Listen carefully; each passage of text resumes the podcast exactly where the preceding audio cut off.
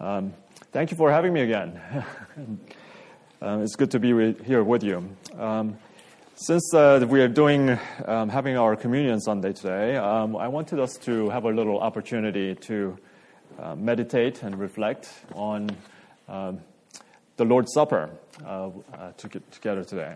Um, and uh, so um, our scripture reading is going to come from First Corinthians chapter eleven. And uh, we'll be reading from seventeen to thirty-four.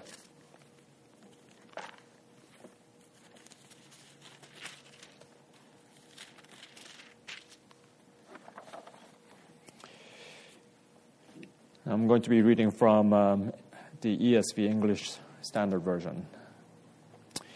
Uh, but in the following instructions, I do not commend you, because when you come together, it is not for the better, but for the worse. For in the first place, when you come together as a church, I hear there are divisions among you. And I believe it in part, for there must be factions among you in order that those who are genuine among you may be recognized. When you come together, it is not the Lord's Supper that you eat, for in eating, each one goes ahead with his own meal. One goes hungry, another gets drunk. What? Do you not have houses to eat and drink in? Or do you despise the church of God and humiliate those who have nothing? What shall I say to you? Shall I commend you in this? No, I will not. For I received from the Lord what I also delivered to you, that the Lord Jesus, on the night when he was betrayed, took bread, and when he has given thanks, when he had given thanks, he broke it and said, "This is my body, which is for you. Do this in remembrance of me." In the same way, also, he took the cup after the supper, saying, "This cup is the new covenant in my blood. Do this as often as you drink it in remembrance of me. For as often as you eat this bread and drink the cup, you proclaim the Lord's death until he comes. Whoever, therefore, eats the bread or drinks the cup of the Lord in an unworthy manner would be guilty of profaning the body and the blood of the Lord. Let a person examine himself then, and so eat of the bread and drink of the cup. For anyone who eats and drinks without discerning the body eats and drinks judgment on himself. That is why many of you are weak and ill, and some have died. But if we judged ourselves truly, we would not be judged. But when we are judged by the Lord, we are disciplined, so that we may not be condemned along with the world. So then, my brothers, when you come together to eat, wait for one another. If anyone is hungry, let him eat at home, so that when you come together, it will not be for judgment. About the other things, I will give you directions when I come." This is the word of God. So communion, uh, or Eucharist, or the Lord's Supper. You know, we got many names, uh, uh, depending on uh, the tradition that we are in. It's, it's one of the central practices that we do as Christians. Um You might even say that this is what sets us apart um, and uh, makes us different from other people, because nobody else, no other community, um, eats bread that is given with the words, "This is the body of Christ," or uh, no, and nobody else drinks wine or grape juice, depending on, again upon your tradition, that gives that's given out with the words, "This is the blood of Christ." Only Christians do this.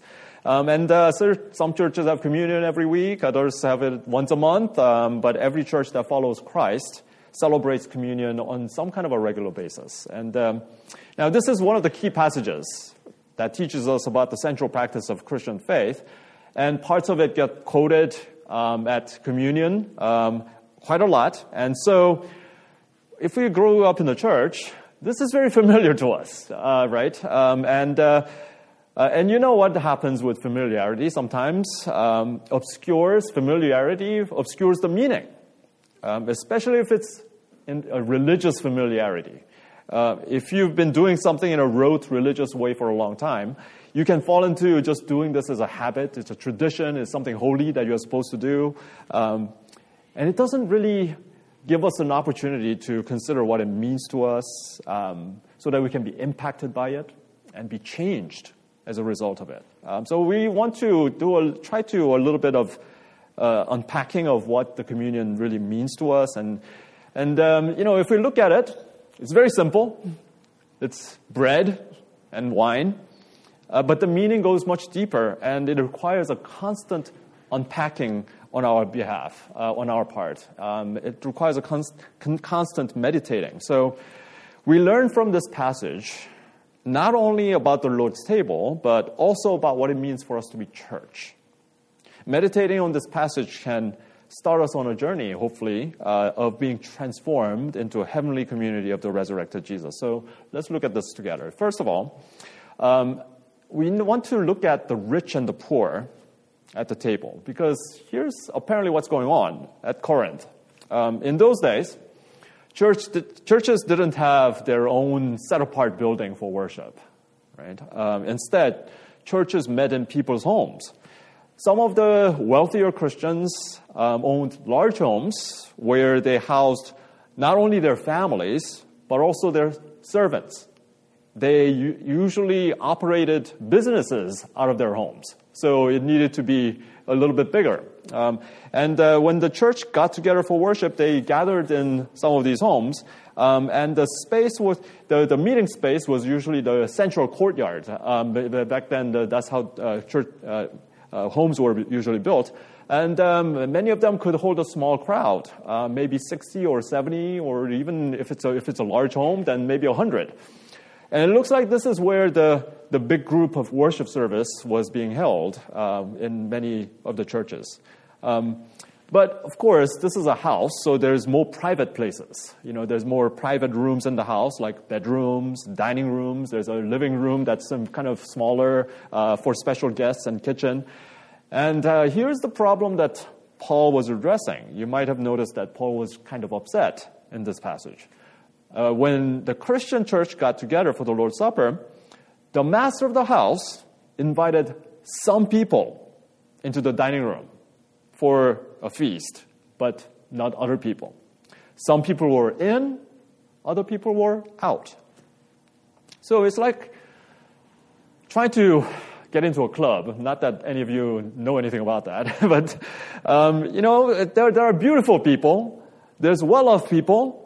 Uh, there's the you know the it people of the day, um, people that arrive in fancy cars, and they get ushered in, right? The the velvet rope comes off, and then they, they get uh, uh, they get the special treatment. But the ordinary riffraff, um, they would get held back behind the rope, uh, velvet rope, and the big bouncers would come in and uh, would shield the front door from the, the, the likes of us.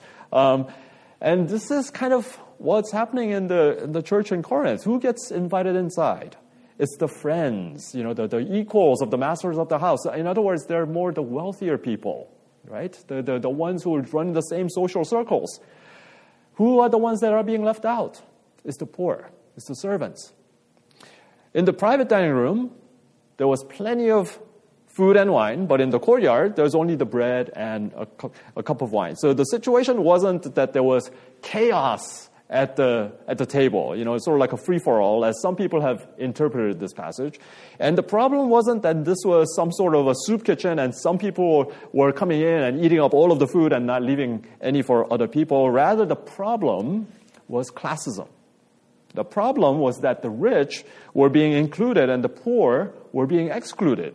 So those who were excluded were going hungry, while those who were included were getting full and even drunk because they were eating and drinking too much. So we in the twenty-first century America uh, might look at this and say, well, of course, this is wrong. Of course, you shouldn't discriminate, you know, because we, we uh, be- think that we uh, believe in the equality of e- everyone. But in the Corinthian society back then, this was normal. When there was a festival or special occasion, the rich folks invited fellow members of the community for a meal in their homes. But the servants and the poor didn't get to enjoy what the rich did. They got the leftovers, and uh, even at the same table. And uh, we find this even in the book of James, right? Uh, the privileged guests uh, get the special seats, and uh, they get they're the ones that get served first, and uh, uh, they get the bigger portions and the uh, better portions than the poor. And um, everyone took this thing, this kind of situation for granted because class was such a big part of how things were getting done. Uh, so when Christians got together to celebrate communion, they basically brought in how things were getting done in the world into the Christian life. So Paul's stern words might come as a bit of a shock to the people. Uh, he says things like, do you despise the church of God? And uh, whoever eats the bread or drinks the cup of the Lord in an unworthy manner will be guilty of sinning against the body and the blood of the Lord. Why so harsh? especially when this is how the culture is in Corinth. Because this division between the rich and the poor in the church, even at the communion table, struck at the heart, at the very heart of the gospel message. That's why Paul uses language like, you are not recognizing or acknowledging or believing the body and the blood of Christ. In other words, you're rejecting the gospel of Christ itself. A lot of Christians in the U S today think that the gospel message is basically about us as individuals getting forgiveness from God and then, you know, waiting until we get to heaven. And the sinner who believes that Jesus died for him on the cross as a payment for sin receives forgiveness from God and is welcomed into God's presence as his child. And that's, of course, completely right. But it's only half right. The other half of the gospel message is that Jesus saves us to a new life in his new community. And Jesus doesn't just save us into a new relationship with God. He saves us into a new community for his new world. Reconciliation doesn't just happen with God. Reconciliation happens with our neighbors, especially those who are the most different from us. And in the new community, there's no more division between superior and inferior, who's in and who's out, and us and them. That's the stuff of the old world, says Paul. In the new world, we're all on equal footing before God because we're all sinners saved by grace and only by grace alone. That's why Paul is so upset. This special privilege given to the rich might be something that's acceptable in the Corinthian society, but not in the new society that Jesus is, has made. That's not what salvation is about, he says. To keep on living like how the rest of the world lives. Salvation is about living in a new community of reconciliation, justice, and mercy. Those who are last in the world, Jesus says again and again, are first in this new world. The least in the world are honored special guests in Jesus' community. All class divisions, like the ones in Corinth, have no place in the kingdom of God, especially at the Lord's table, because the table declares that Jesus gave his body and his blood to tear down these walls that separate us. Here's the second point. Um, because, um, uh, uh, and there's uh, the, the last two points are about uh, um, what, what we need to remember when we come to the table. And the, so the second point is recognizing the body at the table. Uh, Paul gives two basic commands. Um, that the first is welcome each other. And the um, New International Version translates this as wait for each other, but the word can also mean receive or accept or welcome. Welcome whom? The church, the body of Christ. He says we ought to recognize the body of Christ, uh, the church, as the uh, as we eat and drink at the communion table. And here we, we get at the heart of what it means for us to be church. The church is about welcoming each other, not just people like us. Because remember what Jesus says. If you welcome people who are your brothers and your sisters and people who are like you already, how is that any better? How are you any more righteous than, than, than what anybody else in the world does? No, the church is about welcoming those whom we used to consider strangers, even enemies.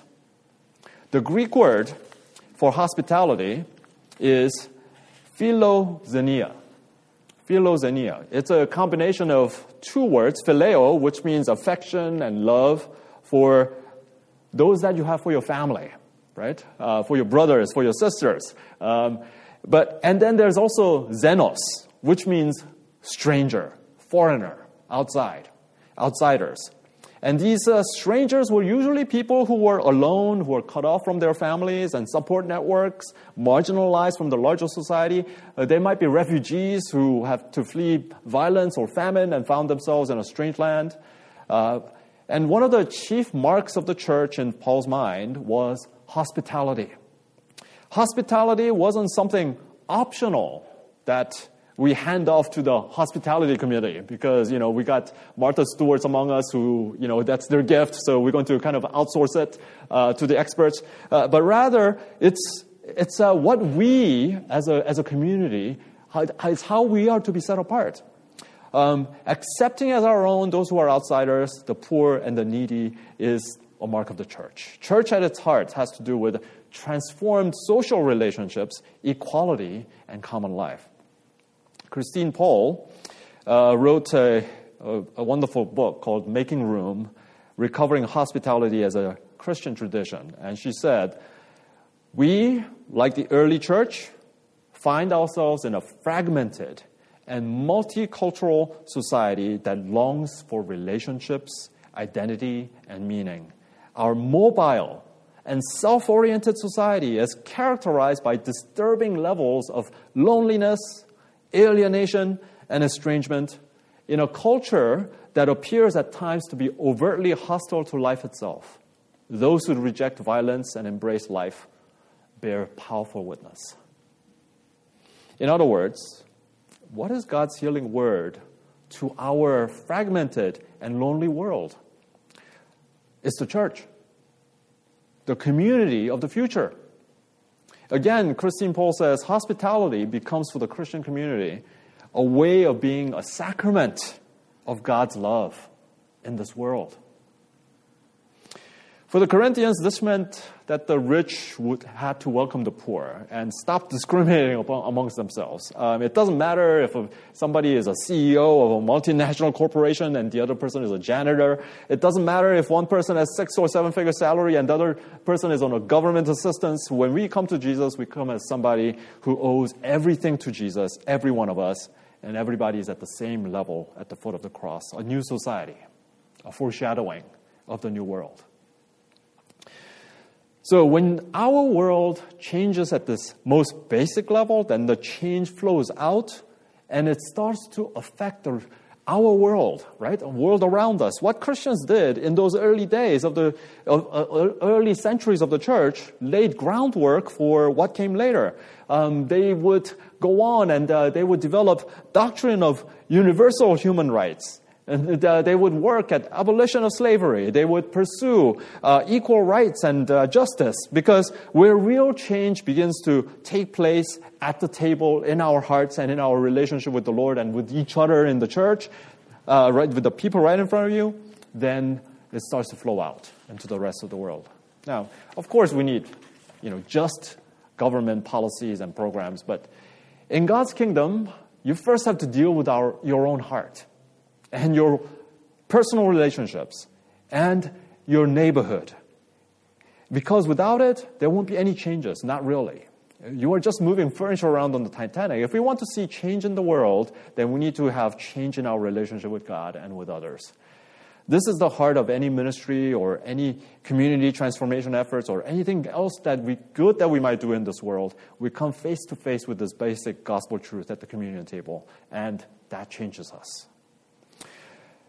Um, we have a long way to go. Uh, I think we, many churches in U S, uh, we, uh, we, we are used to doing church as, uh, as, uh, as consumers, you know, um, as, and, um, we, we go, you can go to church. Many, uh, U S Christians go to church to get our spiritual consumeristic needs met, and, and, uh, we don't necessarily, um, attend to hospitality and uh, to reconciliation, because the church oftentimes for us exists to meet our spiritual needs like Amazon exists to meet our need for material stuff. Not a place where we can grow to learn in extending true hospitality to the stranger. And that's what Paul means for us to recognize the body of Christ. It's to recognize the church, the body of Christ, the new society. Um, recognizing that through the, through the church is being built from people who come from all kinds of walks and stations in life. When we come together at the table, we are one before the Lord because of what Jesus has done. For eleven years, um, I served as a founding pastor of an inner city church plant in Philadelphia. And so when we began, we used to have a meal together after every service. Um, and uh, we used to be at a busy intersection um, in, in right, right next to a bus stop. So when we had our doors open, uh, people would come in from the street, um, especially during the food time, right? So, so we would have the service, and then we would have our food, and the people would come in during the food time. And uh, we welcomed people in. Uh, we kind of preferred, well, you know, it would be nice if you could stay, came, came for the service, but yay, we want to welcome everyone. But um, um, some people didn't stay, but made kind of made platters, and then they, they left. And uh, so we, we felt a little, some kind of a way about that. You know, that's really kind of rude. Um, but then to our surprise, the next week, some of them brought their own food to contribute to the table. And uh, so we kind of had to repent of our of our bad attitude. Um, and um, and as we sat down, um, af- after everybody contributed their food and uh, we, we shared and uh, we sat down to to eat, um, and uh, I realized that quite by accident, we had a soup kitchen, except instead of the rich serving the poor, rich and poor alike were sitting at the table as equals, bringing some yet everyone bringing something to share with the community of God. See, I, I think that God was being gracious to us and leading us to something that more resembled the kingdom of God. Right? The, the second command, and this is our final, third and final point, uh, is to remember the Lord at the table. The second command that Paul gives is remember the Lord. By eating and drinking at the table, we proclaim Jesus' death until he comes. And of course, we absolutely need this. We, we can't be reconciled to each other if we don't receive God's grace in Christ. When you believe the gospel, then you realize that you are that servant who's been forgiven millions by the king, but unwilling to forgive the little, the, the few dollars that somebody, another servant owes you. In that story, when the king finds out, he's furious. Why wouldn't he be? Just, it showed that the servant didn't understand, didn't get the mercy of the king. But when you know that God has been merciful to you, beyond your wildest imagination, then you are changed. On the one hand, you know that you are a sinner saved by grace. How can you continue to be proud and stubborn and winning, uh, insist on winning at all costs? On the other hand, you know that you are the beloved of God's Most High. You know that the Lord paid the ultimate price so that he could have you. How can you be fearful of anything? What you have, nobody can take away. This is why the transformation of our church, our neighborhood, our city, and the world needs to be centered around Jesus and the good news of, of Jesus Christ. You are transformed, and you are called to each and every one of your relationships to be a source of gospel healing there. The gospel has the power to change us and also our world. This is the news that uh, the Lord's Supper declares. We taste and see how good the Lord is. We go to the table and recognize Jesus, how he gave his body and his blood so that we could become his people. And this is the basic reality, and this is what changes us. It's, it breaks our hearts with the love of God, with the costly grace of Christ, and it sends us outward into the world as agents of God's reconciliation. It's what brings reconciliation in, into our relationships, into our marriage, into our neighborhood, our to our schools, to our work. So when you come to communion, remember the Lord who loved you and loved the world so much that he willingly gave himself, his body, his blood, to save and to heal and to redeem and uh, to worship him. Now, um, there's a story that was written by um, uh, a, a Danish author who also has roots in Kenya. Like, uh, and and uh, one of the neighborhoods is uh, is um, um, named after. It's uh, in in Nairobi. Called, uh, it's called Karen. Um, and uh, so so she wrote this uh, short story called the Babette's Feast. And um, uh, this is a story of a French woman named Babette. She flees a war Uh, from in France and ends up in a small seaside community in Denmark. And this community is made up of strict ascetic Lutherans who don't indulge in worldly pleasures. Uh, their meals um, intentionally are boiled fish and gruel, right? Uh, because we are set apart and uh, we will not enjoy any pleasures in this life. And uh, so, so they're very strict Lutherans. And uh, Babette's, um, Babette's spending time with, this, with them in their, in their community. And over twelve years, Babette becomes an integral part of the community until one day, out of the blue, she receives a message from her home in Paris. And the message is that she's won the lottery. She won ten thousand francs, which was a lot of money in those time, in those in that time. So the, the old sisters who were uh, who Babette's been living with, uh, they they hear this news and uh, and they they get sad because they're expecting her to go back to Paris, um, and um, but Babette comes to them and uh, she says, um, "I have one request. I haven't asked for any anything of you all of these twelve years, but please allow me to cook you a proper French banquet. And uh, the um, the old sisters uh, don't know quite what to make of it, but of course, yes, of course, Babette, you know, we, we, of course, you can. And um, they, they are surprised because over the next few weeks, all sorts of exotic ingredients arrive at this little tiny village um, from uh, from all, it seems like all over the world. And uh, Babette invites uh, twelve guests to the dinner that she cooks.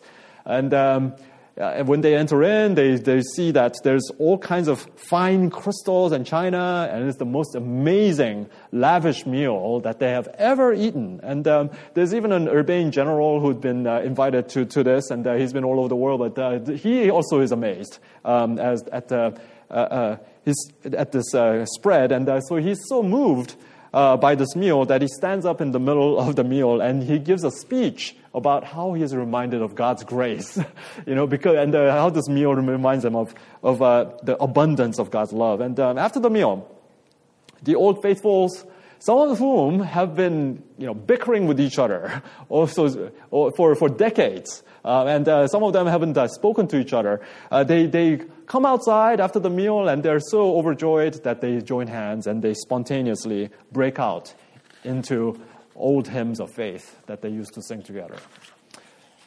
Inside, Babette is completely spent. It turns out that she is a, she was once a top chef in Paris at a, a place called Café Anglais, which was a famous restaurant.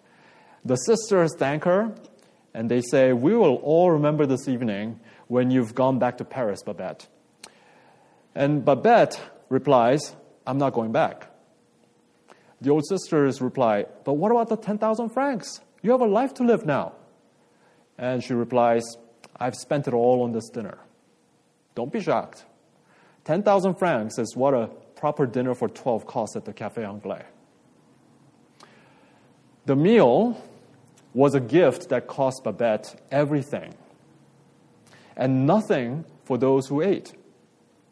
The kingdom feast cost Jesus everything, and nothing for those who attend.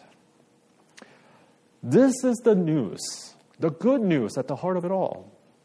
Out of this love flows love for others and a transformed community where strangers are offered hospitality and there's no more separation between insiders and outsiders. We, church, are the community that have been formed by this message. When we receive it, when we take it in, we start to live it out, and it starts to change not only our hearts, but our relationships and our communities. Let's practice com- hospitality to other sinners, as the Lord has also practiced hospitality towards you. Let's pray. Lord, as we come to your table, we remember the outpouring of love and grace towards sinners that is completely shocking. It's we we don't we can't wrap our heads around what it cost you so that you could love us. And now we're a community that has been shaped by this. Help us, Lord, as we receive your body, receive your blood, receive the bread, receive the cup, that we have been welcomed in at a huge cost, but nevertheless, because of your love that flows out towards us. And may we do likewise. May we welcome, may we uh, practice true hospitality. In the name of our Lord Jesus Christ, amen.